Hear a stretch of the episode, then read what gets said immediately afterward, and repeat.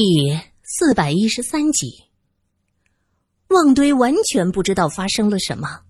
看到苏三突然出现，他高兴的咧开嘴巴，大声的笑着：“哈哈，苏小姐，太棒了，终于找到你了。”大家走下山坡，旺堆已经穿上靴子，他一边穿一边嘟囔着：“哎呀，真是见鬼了，罗先生，刚才那血池子边的蝙蝠要袭击咱们。”我是好不容易冲出来，一回头就看见你不见了。哎呦，你是没看见呐？那池子里的血跟那开了锅似的，吓死我了，也说不清是什么味儿。我还以为我得死在里头。原来罗隐和旺堆一前一后走进那个大厅，又看到血池肉林。奇怪的是，没见到那个小个子的女人。两个人正在分头查看肉林中的情景，呼唤着苏三的名字。忽然，那血池开始沸腾，血水四溅，里面的蝙蝠是呼啦啦的飞出来，发出奇怪的声音。蝙蝠实在是太多了，密密麻麻，翅膀忽扇着打在他们的头上和脸上，旺堆根本就睁不开眼睛。过了一会儿，蝙蝠散去，旺堆一转身。就发现罗隐不见了。旺堆说完这些，小翠儿又开始哭起来：“啊，我的嘎巴拉！”这话提醒了旺堆，他跟着问道：“守护人姑娘，呃，那个嘎巴拉的？”小翠急忙问道：“难道你你看见嘎巴拉了？他在那个池子里？”对不对呀？旺堆指着山洞，手指是微微颤抖。里面那个血池子里出来一个神。罗隐眉毛一挑，什么意思恩子则摇着头。哎呀，你呀你呀，你们这些西康人都喜欢神叨叨的。神。是不是脸色苍白的人？苏三急忙问。旺堆摇了摇头：“真的是神，你们进去看看就知道了。”三个人互相看看，都在想旺堆这句话信与不信。而在另一个空间，这个山洞已经坍塌了，里面灌满了岩浆，到底进不进去呢？苏三看看罗隐，后者当机立断：“走。”进去看看，我相信旺堆。罗隐这么说着，苏三看了看他。旺堆听到罗隐这么说，激动的颠颠的就往温泉那跑。小翠则大叫：“我不去，我会想到我的嘎巴拉。”那你在这等着，等着被人捡走，砸碎了沤肥。苏三吓唬他：“哼。”小翠无奈的闭上嘴，三个人跟着旺堆又走进了那个山洞。这会子温泉里的水已经恢复成了原样。苏三站在洞门前，深深的吸了口气，他惊奇的发现，这洞子里的血腥味儿是荡然无存呢。也许这个平行空间的连接点就在血池。一个空间的血池垮了，另一个空间的血池也会消失的无影无踪。旺堆兴冲冲的带着大家走到那个大厅，所有人都愣住了。只见原来是血池肉林的地方，赫然是一个巨大的椭圆形的东西。那东西有着光亮的银灰色金属外壳，上面是一个盖子。汉斯走上前摸了一下，又小心的敲了敲。他激动地说：“这是一种高密度合金啊，看上去就不一样。我的天，这是什么？”苏三看着那个东西，忽然想到安娜说的商人先祖，说到天降玄鸟的故事，他的思路是豁然开朗。这就是天降玄鸟。玄鸟，朱雀。罗隐看着这东西的样子，摇摇头说道。这哪里像是一只鸟啊？这分明就是个帽子。罗隐的形容很准确，这个东西的确像是一个银灰色的金属礼帽。你们可听说过星茶？苏三问。黑恩斯虽然是个中国通，但是这些古里古怪的东西他还是不懂的。他眨着蓝色的大眼睛问：“那是什么东西？”星茶就是船，在古书中记载，有很多空间行走的船，古人将这些船叫星茶。近代的张化写过一本书，叫做《张化博物志》，里面就记载，就说云：天河与海通，近世有人居海诸者，年年八月有浮茶，去来不失期。天河和海相通，每年八月。会有船从天河那边过来。商人的祖先和天降玄鸟有关系，那依我看，这就是那个玄鸟，也就是传说中的星茶，能在天上行走的船。能在天上行走。黑斯和罗隐睁大了眼睛对视，都觉得苏三说的这话太过匪夷所思。旺堆则手舞足蹈：“啊，对对对。”天上也有江河、银河呀，神仙他也得坐船呐。这时，就听到那个礼帽一样的东西传来滴答的一声，就像是什么机器启动的声音。很似熟悉这种声音，他立刻瞪着大眼睛盯着那个奇怪的东西。只见那东西的边缘忽然忽闪忽闪亮起了灯，罗隐担心出事儿。急忙伸出胳膊，将苏三挡在身后，同时退到一边。恩斯则有些兴奋，他指着那东西，惊奇的喊道：“天哪，我的苏三，你说对了，这个东西真的可能是个交通工具呀！”那个东西的上半部，也就是罗隐说的像草帽的部分，突然咔嚓一声裂开了。汪堆吓了一跳，一蹦三尺高，噌的一下窜出老远。警惕的盯着那个东西，原来那上面是有机关的。苏三想着，也觉得这东西真的可能是一条船，一条能在天上飞来飞去的船。罗隐和黑恩斯都是玩过战斗机的主，看着这上方打开的方式，心想这更加像一个设计精密的战斗机。上面的棚子打开，灯光不停的闪烁。还能听到咔嚓咔嚓机器运行的声音，可是一直看不见人走出来。大家探了探头，里面像是没有人。大家屏气凝神，紧紧的盯着这个奇怪的东西，没有人敢上前一步。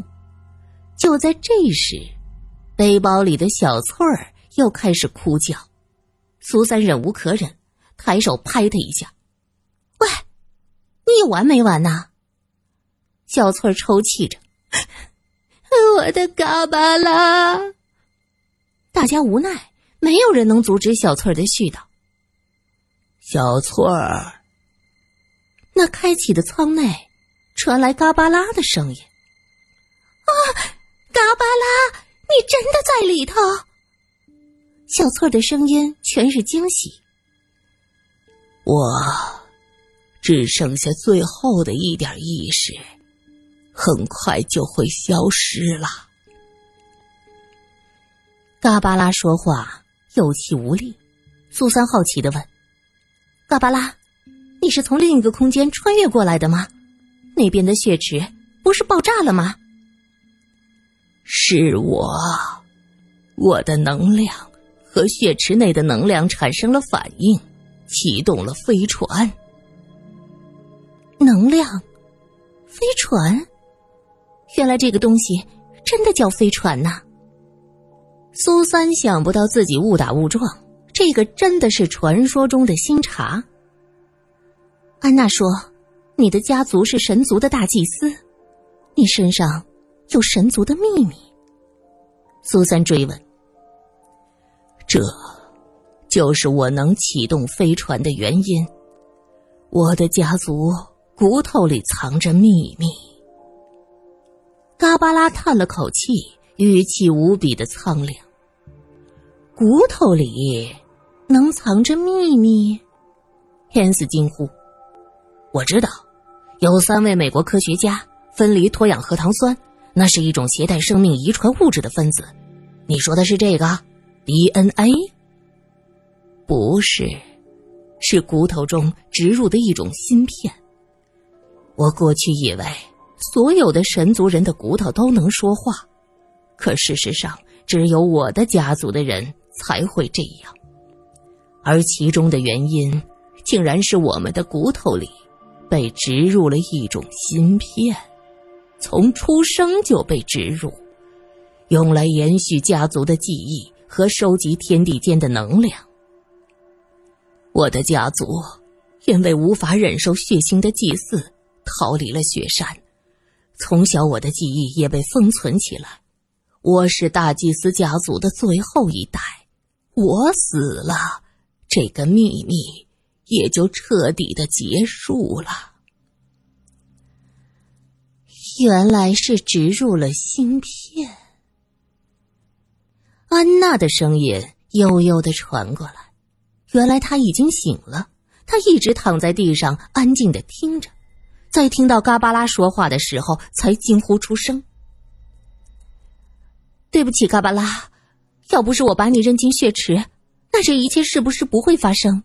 你还是嘎巴拉，会幸福的和小翠儿在一起。苏三很内疚。对呀对呀，嘎巴拉，我们将来还能在一起吗？不是你的错呀，苏小姐。其实，在进入这个山洞，我骨头里的芯片就被唤醒了。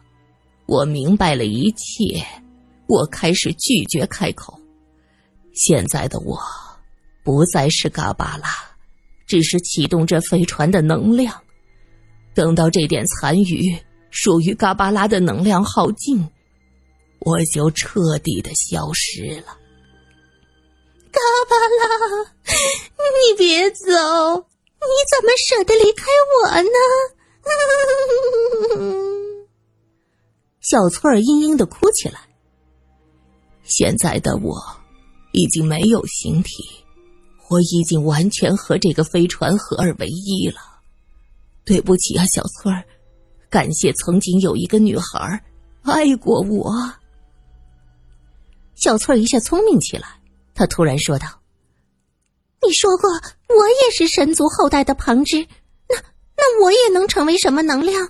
进了这个船，我就可以永远和你在一起了呀！”嘎巴拉苦笑。芯片的记忆告诉我，你不是神族的人。至于你为什么能说话，这一点我也不清楚。小翠儿，你忘了我吧。以后的日子，你一定会遇见喜欢的人。嘎巴拉的声音变得无比的深情。小翠儿叹了口气：“唉，我一直遇到喜欢的人。”只要长得好看的男人，我都喜欢。可是他们不喜欢我呀。安娜问：“原来启动的秘密就是这个飞船，我们的祖先是坐着这个东西来的。”对，就是这个。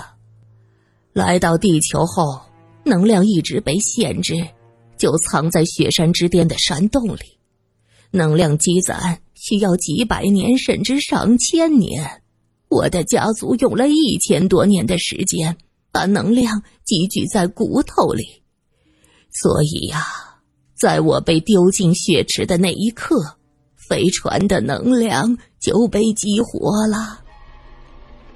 那么，那么坐这个飞船就能回到祖先的地方吗？安娜是满眼放光。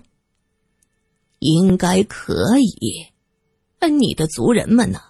怎么就你和那个蓝色的大块头，还有那个吃人肉的家伙呀？嘎巴拉问：“是啊，怎么神族的人就只出现这几个呢？其他人呢？”安娜的脸上露出一丝微笑：“，他们，他们都死了，不灵症越来越严重。”最后自相残杀，互相啃食，他们都死了。说这话的时候，他的眼睛格外的明亮。苏三突然说：“他们真的是自相残杀而死的吗？”安娜问。“那你以为是什么呀？”“，别人都死了，就只有你们活着，这不能不让人多想啊。”安娜低头不语，嘎巴拉叹了口气：“冥冥中自有安排。”我们这些移民，在这个世界上已经活得够久的了。我们的族人所到之处，一直用血腥残忍的人生祭祀，杀戮太重。现在雪山上的族人全死了，也是一种赎罪吧。哼，你知道什么？我们是神的后代，是太阳之子，杀几个普通人怎么了？这都是为了祭祀我们的神。别和我说什么亚特兰蒂斯和玛雅人都遭到了报应，哼，鬼才信这一套话。那不过是传说中编的罢了。